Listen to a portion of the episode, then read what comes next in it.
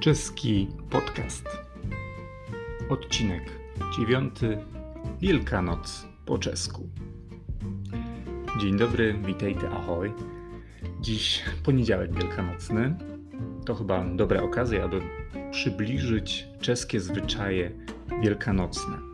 Podobny odcinek mieliśmy przy okazji Bożego Narodzenia. Pamiętam, że cieszył się sporym zainteresowaniem, najbardziej oczywiście w tym swoim kulinarnym aspekcie. Dziś przyjrzymy się, jak jest z Wielkanocą i wielkanocnymi zwyczajami w Republice Czeskiej. Oczywiście Polska i Czechy, mimo zróżnicowanej historii, pozostają w podobnym kręgu kulturowym. Więc mimo różnego podejścia, na przykład do kwestii religii, pewne aspekty świąteczne pozostają e, spójne i nawet można powiedzieć tożsame. E, tak samo jak w Polsce znajdziemy tu pisanki, baranki z ciasta czy dania przygotowane z jajek. Oczywiście, w zależności od regionu, będą to potrawy bardziej lub mniej przypominające te z polskich stołów. Mimo mm, regionalnego zróżnicowania, wszędzie na ogół znajdziemy e, chociażby ciasto wielkanocne. Jeśli zaś chodzi o mięsne specjały, królować będą y, i tu też zero zaskoczenia mięsa tych zwierząt, które tradycyjnie kojarzymy z Wielkanocą, czyli jagnięcina lub królik, na przykład z nadzieniem pokrzywowym. Popularną opcją jest także welikonoczni nadiwka, czyli farsz wielkanocny.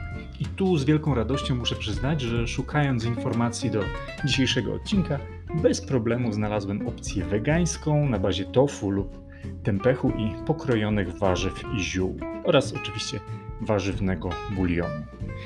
Tradycyjnie wspieram e, wegańską opcję czeską, więc pozwolicie, że roślinnym wariacjom poświęcę tu więcej uwagi, a jagnięta i króliki, skoro to święto odrodzenia, niech sobie żyją w spokoju. W kwestii słodyczy warto pamiętać o takich specjałach jak mazanec, czyli kołacz z wolno wyrastającego ciasta drożdżowego, biszkoptowy baranek z polewą cukrową, tu też zero zaskoczenia, e, oraz mm, mam nadzieję, że żaden algorytm mnie za to nie strąci z wyników wyszukiwań, judasze, czyli drożdżówki e, z miodem. Jest też czeska wersja znanych nam faworków, które w Czechach zwą się bardzo laicko i ateistycznie, bowiem Boży Milosti.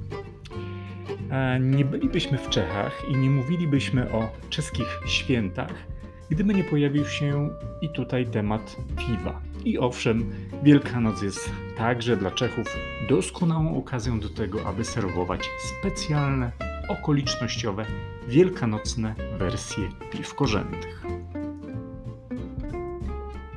Najbardziej kontrowersyjnym czeskim zwyczajem wielkanocnym jest jednak pomlaska, czyli rózga.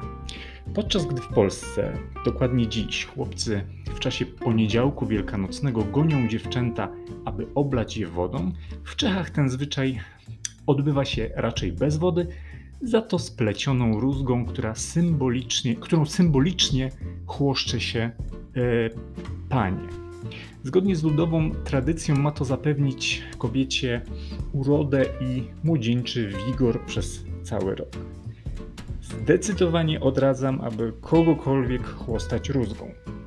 A chyba, że sam lub sama wyraźnie sobie tego zażyczy i niechaj ta wersja tego zwyczaju, wersja obustronnej zgody będzie tą jedyną wartą uwagi. Podobnie jak w Polsce, Wielkanoc w odróżnieniu od Bożego Narodzenia nie doczekała się tak pokaźnej listy pieśni świątecznych. A rekompensuje sobie to co roku soundtrackiem z legendarnego musicalu Jesus Christ Superstar, który swego czasu telewizja polska często przypominała Wielkanoc. E, całe szczęście istnieje także czeskie libretto tego dzieła i czeska wersja mm, tego musicalu, więc zainteresowanych odsyłam do tej czeskiej wersji Jesus Christ Superstar, a zwłaszcza do mojej ulubionej pieśni Judasza, którą w czeskiej wersji wykonuje Dan Barta, a zwie się Jak ze sna. Korzystając z tych mm, kończących się wielkanocnych świąt, życzę wszystkim spokoju i pokoju na całym świecie. Niech te święta będą tym, czym mają być w istocie afirmacją życia, odrodzenia przyrody i miłości. Dziękuję za dziś. Na schleb.